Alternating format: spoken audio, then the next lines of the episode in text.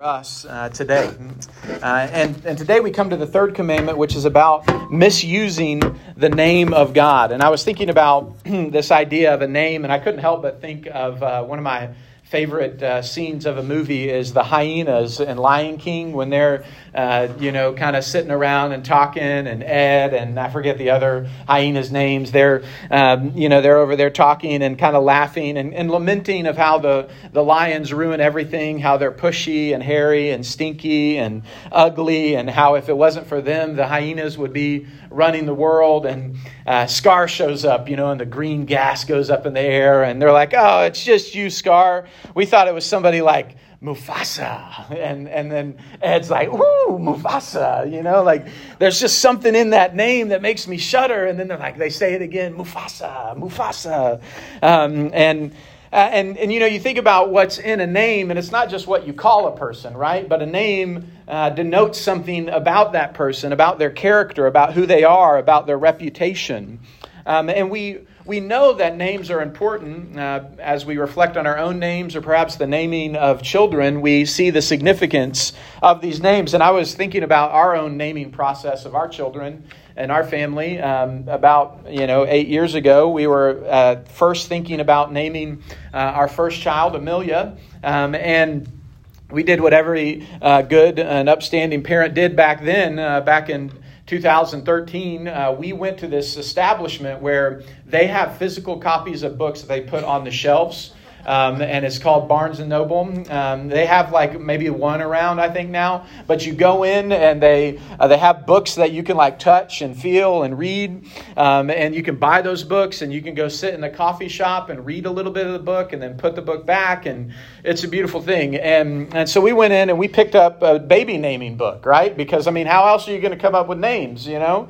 Um, and now you look online. That's how you do it. Um, and so, uh, but we went and we looked up some baby name uh, books, and we got one, and we ended up really liking like the classical, timeless category. Uh, we kind of decided we wanted to pick a name that we just liked for our first name, and that the middle name would be uh, something meaningful and significant. And um, and so. Um, so, for example, um, I mean, my name in our family, I mean, who is who is like God, um, and so that's with.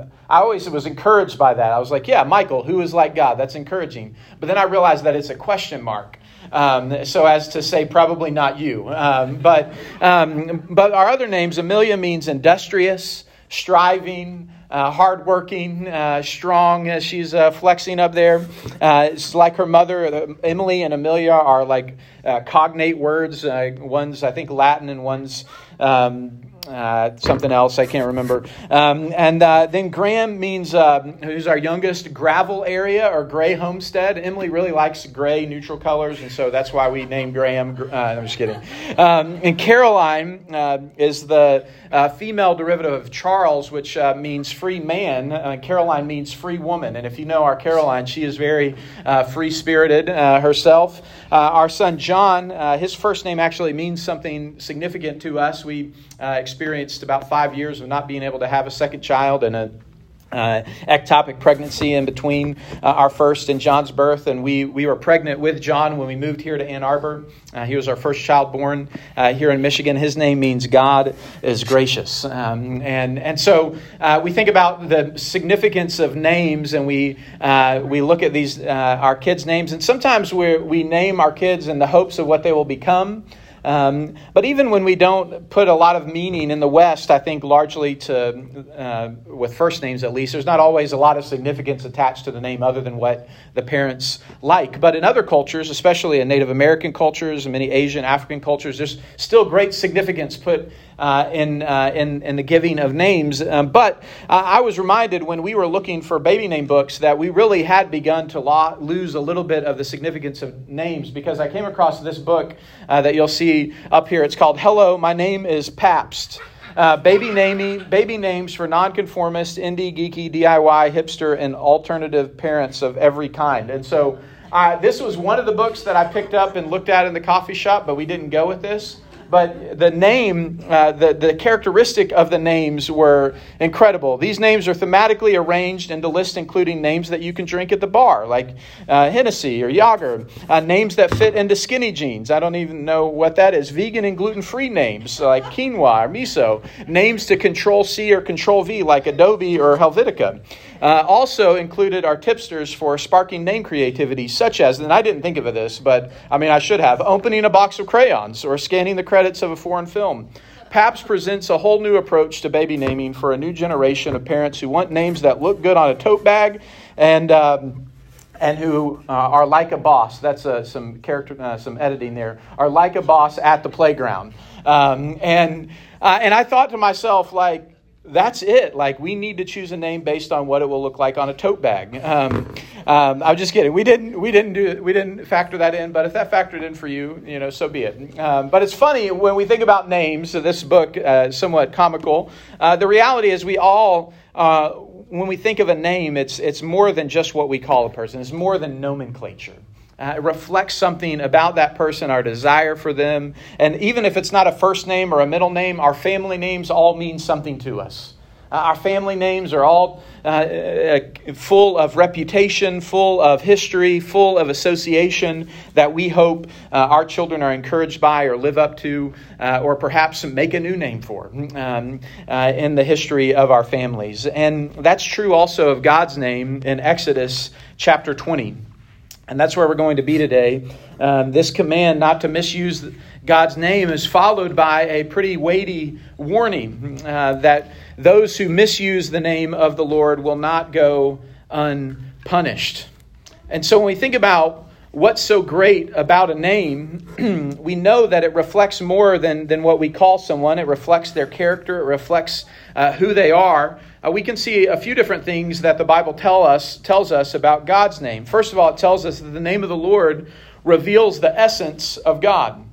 The name of the Lord reveals the essence of God. in Exodus chapter 3, I'm going to skip around a few different verses here, but in Exodus chapter 3, God tells Moses that he's going to use him to deliver his people from bondage in Egypt.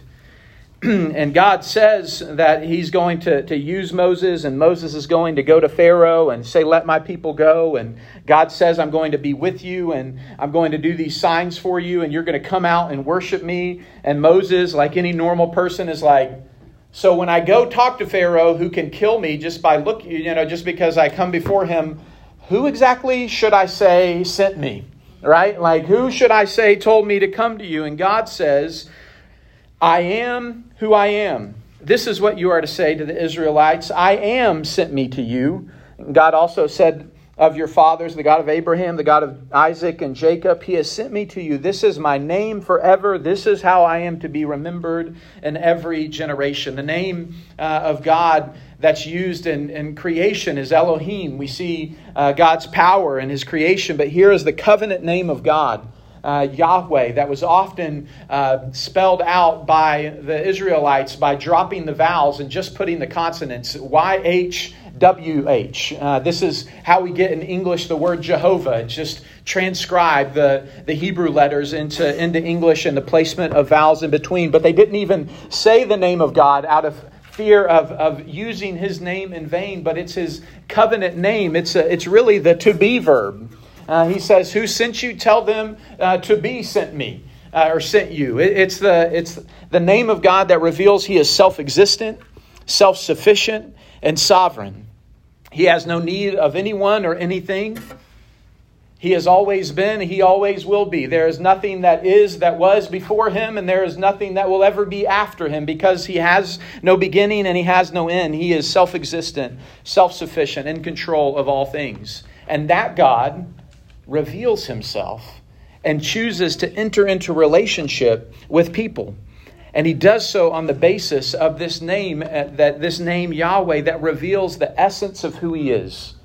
Um, and, and as we go on, as, uh, as, as God reveals that I am uh, is his name, that Yahweh is his name. After all of this takes place and Israel comes out of Egypt, Moses is up on the mountain receiving the law. Uh, in Exodus 33, after the Israelites have uh, fallen into idolatry and uh, created a golden calf as they waited on Moses, uh, it says in Exodus 33 and 34 that God uh, is Moses is back up on the mountain before God, and we, we are going to see that the name of the Lord reveals the presence of God, the glory of God, and the character of God. And it all comes out here in this passage because it says in verse 14, um, um, Moses basically says to God, Look, you've led us this far, God. If you don't go with us, then we don't want to go. And then God replies, He says, My presence will go with you and I will give you rest. And Moses says, If your presence doesn't go, don't make us go, Lord. And he says, How will it be known that, uh, that I and your people have found favor with you unless you go with us? And verse 17, the Lord says, I will do this very thing you have asked, for you have found favor with me, and I know you by name. And then here it is, he says, Let me see your glory. He wants his presence, and his presence is tied to his glory. He says, Let me see your glory. And how does God say he shows his glory? He said, I will cause all my goodness, the full character of God, uh, on display to pass before you, and I will proclaim the name, the Lord, Yahweh, before you. This is God's commentary on his name in Exodus 3. So Moses starts off saying, God, we want your presence. We want, I want to see your glory. And God says, if you want my presence, if you want to see my glory, then you need to know my name. The name of God reveals the character of God.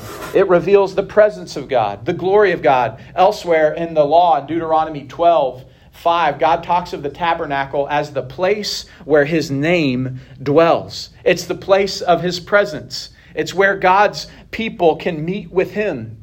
It's where the high priest would go into the Holy of Holies, which was the innermost part of the, the tabernacle, which was kind of like the tent version of the temple. Um, and before God got a house, he, he had some camping gear and he had a tent. And the tent, in the middle of the tent, was the Holy of Holies. And only one person once a year could go in and make full sacrifice for the sins of the people. And as they went in, what they went into wasn't an idol statue like all the gods uh, of the nations around them. What they went into was a, a box called the ark. And in the ark was the ten commandments. And, and over the ark were cherubim that uh, the, the scriptures tell us that are before the presence of god in heaven uh, worshiping god it was when they went in there, they went in to the presence of God, the place that resembled the presence of God. And when God tells David to build a temple, that he's going to use Solomon to build a temple, he says, It will be the place in which my name dwells. The name of the Lord reveals the presence of God. It's to, to know his name is to know his nearness. It also reveals his glory. It's him putting on display who he is. We, we saw this as we looked uh, recently at the, uh, the high priestly prayer. Jesus said he came and he revealed the glory of God, he revealed the, the character of God. And that's exactly how his glory is revealed, uh, is through his character being made known. And, and Exodus 34 6 tells us this statement in Exodus 34 6 gets repeated multiple times in the Old Testament and in the New Testament. It is the quintessential foundational revelation of the character of God. Last week we talked about how God will, will, will, not, um, will not allow for us as his people to have any idol that we worship because no idol can re- accurately represent God. Every idol, by its very nature, dishonors God and misleads us because of who he is. And here we see his character revealed that he's compassionate and gracious. He's slow to anger, abounding in love. His faithfulness will never end, neither will his forgiveness. All of that's amazing news if you're humble enough to know that you're a sinner in need of God's forgiveness. But he also tells us that he's righteous and just. He won't allow the guilty to escape judgment. That's really bad news if you're unwilling to admit your need and to see his provision for you and take refuge in him. But, but here's the thing as we think about the name of the Lord and, and the significance of why we should not misuse the name of the Lord, we have to understand that the name of God isn't magic that we use. And sometimes people just kind of think like if I just say his name, you know, like there's just power in his name. And that's true, but we can kind of like misapply that. We think if we just say it, like it's going to happen. Like God's name is like a, you know, a lucky charm or a talisman that we, if we if we just say it, then something good is going to happen. Or if we if we claim something in his name that that it's going to come to us. But the scriptures never present God's name in that way. His name isn't magic, but it's truth. His name reveals truth about who God is that we are to believe and that we are to act on. Consider what the Bible says about the name of the Lord. It says, call on the name of the Lord. It says, hope in the name of the Lord. It says, believe in the name of the Lord. It says, walk in the name of the Lord, trust in the name of the Lord, praise the name of the Lord. These things require us to respond to who God is. It's not something that we can claim for ourselves, but it's something that calls something from us. It calls for a response when we think about who God has revealed himself to be. Psalm 124 8 says, Our help is in the name of the Lord, the maker of heaven and earth. And thinking about the name of the Lord, you, you might be saying to yourself, Michael, what, do you, what does it mean to misuse the name of the Lord? I'm, I'm going to get there. But, but here's, here's what I was convicted of this week. I, I think we look at the command not to use the Lord's name in vain or not to misuse the name of the Lord, and we think, okay, as long as I keep my OMGs under wraps and, you know, like I don't say any cuss words or, you know, really uh, do anything that dishonors God, then I'm good. Like there's nothing more to be said. And I think in, in, in part, part of our, uh, our uh, kind of challenge to feel the weight of the third commandment is that we don't feel the, uh, the beauty and the magnificence of the name of God and what it really means to find our help in the name of the Lord. And so I decided to consider the names of God revealed in Scripture and, and what it means for God to be our help, for the name of the Lord to be our help, and how the name of the Lord invites us to trust in Him and to act upon who He reveals Himself to be. You might know some of these, but Scripture says that God is El Shaddai, that He is God Almighty, who not only makes heaven and earth, but He makes and keeps covenant with His people. It's what he, reveals himself using this name in Genesis 15. It's, he is El Roi, the God who sees. He sees Hagar in Genesis 16 when no one else does, when everyone else has forgotten. He knows, he hears, he sees. What comfort there is in knowing that God is El Roi. Scripture says that he is Jehovah Jireh, our provider. He not only meets our physical needs, but he meets our greatest need, just like when Abraham took Isaac up onto the mountain and God called him to offer his son as a sacrifice. And he laid his son on the altar in, in what must have been the most unimaginable act. And he said, I know that the Lord will provide. And there in the thicket was a ram that God provided for his son. We know that God is Jehovah Nisi. He is the Lord our banner. He, he says that He is the one who fights and wins our battles. He is Jehovah Shalom, the Lord our peace. Jehovah Sabaoth, the name that sounds weird but means the Lord of hosts, is His name. He is the one who is full of might and power and acts on behalf of his people. When we think about the Lord being our host, Psalm 46 tells us that when we look around and, and everything around us gives way, when, when the earth falls into the sea and the, and the mountains crumble, God tells us that the Lord of hosts is with us. In Psalm 46 8, it says, Come see the works of the Lord who brings devastation, who makes wars cease throughout the earth, who shatters the bow and cuts spears to pieces and sets wagons ablaze. Stop your fighting and know that I am God, exalted among the nations, exalted on the earth. The Lord Sabaoth, the Lord of hosts, the Lord of armies is with us. The God of Jacob is our stronghold. Scripture says that He is Jehovah Rapha, the Lord who heals and makes whole. He is Jehovah Imkadesh, the Lord who sanctifies, who sets us apart from sin and sets us apart to his glory. And then in Revelation 22, he says he's the Alpha and the Omega, the first and the last, the beginning and the end. He was before us and he always will be with us, and he promises to come for us so we can be with him forever. What's so great about a name? A name reveals the essence of God. It reveals the presence of God, the glory of God, the, the character of God. This is our God.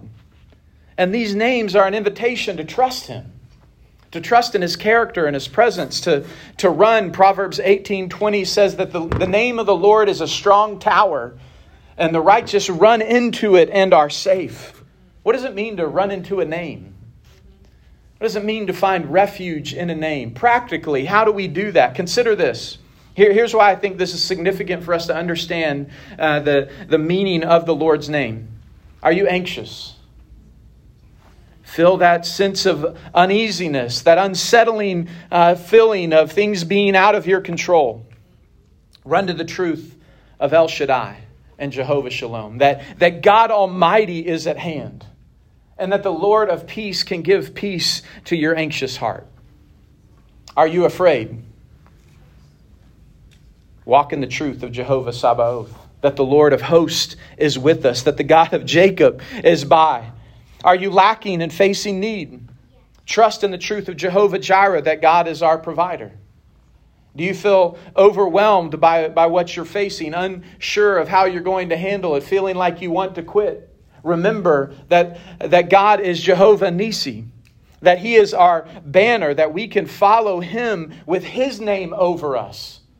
Not the sense of failure, uncertainty in ourselves, but of confidence of who He is. Do you face sickness?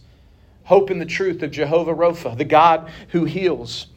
Are you in need of, uh, of strength to fight sin? Well, run to the truth that God is Jehovah M. Kadesh, the one who sanctifies us, the one who helps us to say no to sin and to say yes to righteousness.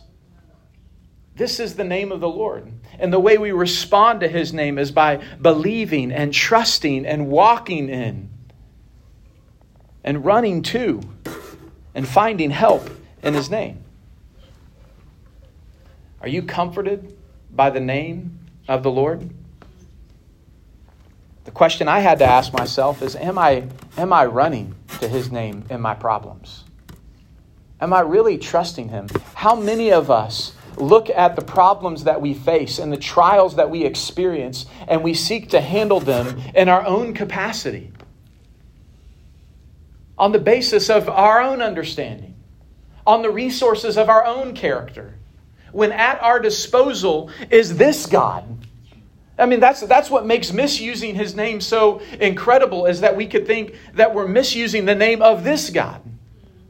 This isn't a vending machine God or a, an aloof God or an old and grumpy God casting lightning bolts from heaven. This is a God who has revealed himself in these ways to us. And to know the significance of misusing the name of the Lord, we must understand the magnificence of the name of the Lord. If we're, if we're ever going to feel the weight of the third commandment, we have to know the, the, the glory and the goodness and the, the amazing truth of the name of the Lord. And when we think about that, this is God's name, then we ask ourselves, how could we use this God's name, our God's name, Yahweh's name, in vain? That's what Scripture reveals to us. So, how do you break the third commandment? We break the third commandment when we use his name irreverently, when we use his name flippantly, when we take his name on our lips, but we dishonor his name with our lives. We misuse his name when we seek to, to bolster our own credibility by adding his name to our promises. John Calvin said it this way He said, The purpose of this commandment is this God wills that we hallow the majesty of his name. This is partly what Jesus said in the Lord's Prayer Hallowed be the name. God's name be holy, set apart, approached with reverence and, and fear, not in the sense of being afraid, but in the sense of, of drawing near with a holy reverence of who he is. This means in brief, and what follows is four sentences, so I love that about Calvin. In brief, let me tell you, uh, four sentences later, that we would not profane his name by treating it contemptuously or irreverently. It's a prohibition uh, to, that corresponds. Uh, to, to this prohibition corresponds the commandment that we should be zealous and careful to honor his name with godly reverence. Therefore, we ought to be so disposed in mind and speech that we wouldn't think or say anything concerning God and his mysteries without reverence with much soberness, that in estimating his works we conceive nothing but what is honorable to him. You get the sense that God is way more holy than we give him credit for. Look, when, when we put Jesus is my homeboy on a t shirt, it shouldn't surprise us that we think that uh, we think of him irreverently and in a way that is contemptuous. I, I, I, understand the heart of many people who, who would do that. I, I'm not trying to overstate something, but I'm trying to make us think about something. How familiar, how common do we talk about God without considering who He is and seeking to honor Him and revere Him? I, I heard it said this week that one of the ways we break the third commandment is by doing church without ever seeing change in our life. To, to come and take God's name on our lips and, and to, to say stuff about God, to say all the God stuff, and then act as if God doesn't matter when we walk out of this movie theater. To, to act like we've come to church, but really eh, we might as well have watched Bob's Burgers, which will be in here at 1230. God's name is holy, is to be honored, it's to be treated with reverence, never contemptuously, never irrelevantly. In a helpful way, the Heidelberg Catechism, which is partly the foundation of the New City Catechism that we uh, have commended and recommended, uh, asks this question What does the third command require? And it says, We are not to blaspheme or abuse the name of God by cursing, perjury, unnecessary oaths, nor should we share in such horrible sins by being silent bystanders. Rather, we must use the holy name of God only with fear and reverence, so that we may rightly confess Him and call upon Him and praise Him in all our words and works. There's both the negative aspect of what we aren't to do and the positive aspect of what it commends us to do. Not to, uh, to break his commands, but also to uphold, by misusing his name, but to uphold his name with fear and reverence, confessing him rightly, calling upon him rightly, praising him rightly. Let me give you just these three ways quickly um, that we break the command, this third command. We break it in the promises we make, the words we say, and the lives we live. We misuse God's name when we use it in vain or add it to our promises to make them more credible. You know, like you say something like, I, I swear to God. We, we use it to, to make our statement stronger. Jeremiah 5 says that uh, the Lord, the, that God's people used to say, As the Lord lives, surely they swear falsely, he says. They would take God's name, but then speak falsely. They speak mere words, Hosea says. With worthless oaths, they make covenants. We also can misuse God's name when we, when we make an oath in His name and then knowingly or afterwards break that oath. And that to, to misuse his name is to take his name upon us and then to mischaracterize or dishonor that name by failing to keep our words. This is why Jesus said, Let your yes be yes and your no be no. Not that we can't make oaths, but recognize that it's not needed to make unnecessary oaths to boost your credibility, uh, but instead be a person of integrity and allow your yes to be yes and your no be, be no. We, we also break God's, uh, misuse God's name when we use it to advance our own agenda by ascribing a false sense of authority to our ideas and plans and opinions. This is convicting. Some, sometimes we say, well, the Lord told me to do this, or the Lord told me to tell you to do this. God's already said what He told us to do. And I'm not saying that we can't tell somebody else that we sense that this may be what they need to do, or we can't say that this is what God may be telling us to do, but don't put the authority of God's name on it. Put the humility and the wisdom of God behind it, but don't put God's name on it as if your inward leading is the voice of God. Instead, submit that to the authority of God, lest you misrepresent the name of God. We, we misuse the name of the Lord when, when we speak words that are flippant in anger or humor or surprise, swearing with God's name. How common this is in our culture. People add Jesus to, to their everyday events.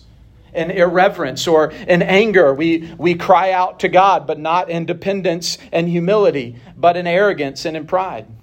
We, we talk about God in a way that can be irreverent in Malachi, it says that those who feared the Lord spoke with one another, and the Lord paid attention and heard them because they feared the Lord and they esteemed his name. They didn't want to say anything that didn't honor him. So we speak without speak of God without reverence. We forget who he is. We mis, uh, misuse God's name when the lives we live fail to reflect who God is. This is what Romans 2 said, as I read at the beginning, that the name of God is blasphemed among the Gentiles because of you. Paul says to, uh, to the Jews in Romans 2 You claim to know God, but you dishonor God by your life. And that's why God's word says that, that repentance has to start with the household of God, that we as God's people must not allow the lives we live to discredit the words we say. That our, uh, the pattern of our life shouldn't betray the profession of our lips. So the, to, to misuse the name of God isn't just the, the words we say, but it comes down to the life we live. So how do we keep it? We, we do it in these ways. We, we keep our word. We become people of integrity. We let our yes be yes and our no be no. As I mentioned, it doesn't mean that oaths aren't permitted. Jesus stepped into this complex thing that the Pharisees and the, the, religious leaders of the day, they had this sophisticated way of making oaths that basically didn't obligate them to things. They said they would swear by the gold of the temple, but not the actual temple itself. Or, you know, they would take a part, not the whole, and so it wouldn't obligate them to keep it. He says, enough. Let your yes be yes and your no be no. Watch your mouth. Secondly, the more we come to know God, the more we see who He is, how can we not have a growing sense of reverence and holiness? Isn't it amazing that God can, can get down on His knees with the children and say, Let the children come to me? He's so approachable and near. And yet, Isaiah tells us He sits high and lifted up. He is holy and beyond us. And that, that sense of fear that should couple us is the, the confidence that we are safe with Him, but that we have a reverence of who He is. We watch our mouth and what we say, we mind our life and how we live. We don't want to be the people of Jesus said in Matthew 15 that they they honor me with their lips, but their hearts are far from me. In vain do they worship me, teaching as doctrines the commandments of men. We want to be faithful to, to what His Word says, as well as faithful in how we respond to His Word with our lives, not just with our lips, but with our hearts that produce actions. Fourthly, we pray in His name. Luther said that the, the other side of this commandment is actually to pray. It's a command to pray. It's the positive aspect of this law, is God calling us, commanding us to call upon His name. Hallowed be your name. So we pray with adoration, submission, dependence. In fact, this is key, I think, to allowing our words and our lives to reflect Him. And then finally, look to Christ. Consider this. The third commandment says God will not allow the guilty to go unpunished.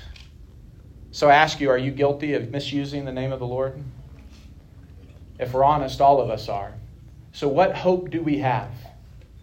Well, the same name we've misused is the same hope that we have because Acts 4:12 says that there is salvation in no other name, no, uh, no, one else, for there is no other name under heaven given among men by which we must be saved. So we trust in the name of Jesus. And if you don't know him today, receive the invitation as you hear who he is and what he's done. Trust in him to rescue you from the guilt of your sin because he died in our place and for our sin and rose from the dead. And not only do we trust in the name of the Lord in Jesus name, but we live for Jesus name. Colossians 4 uh, or 3:17 says, "Whatever you do in word or deed, do everything in the name of the Lord Jesus, giving thanks to God the Father through him."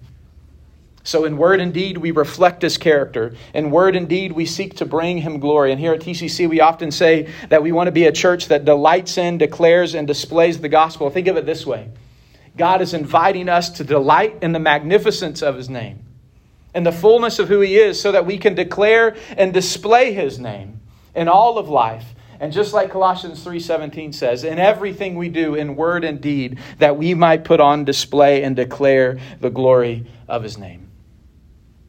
This is what it means to keep the third commandment.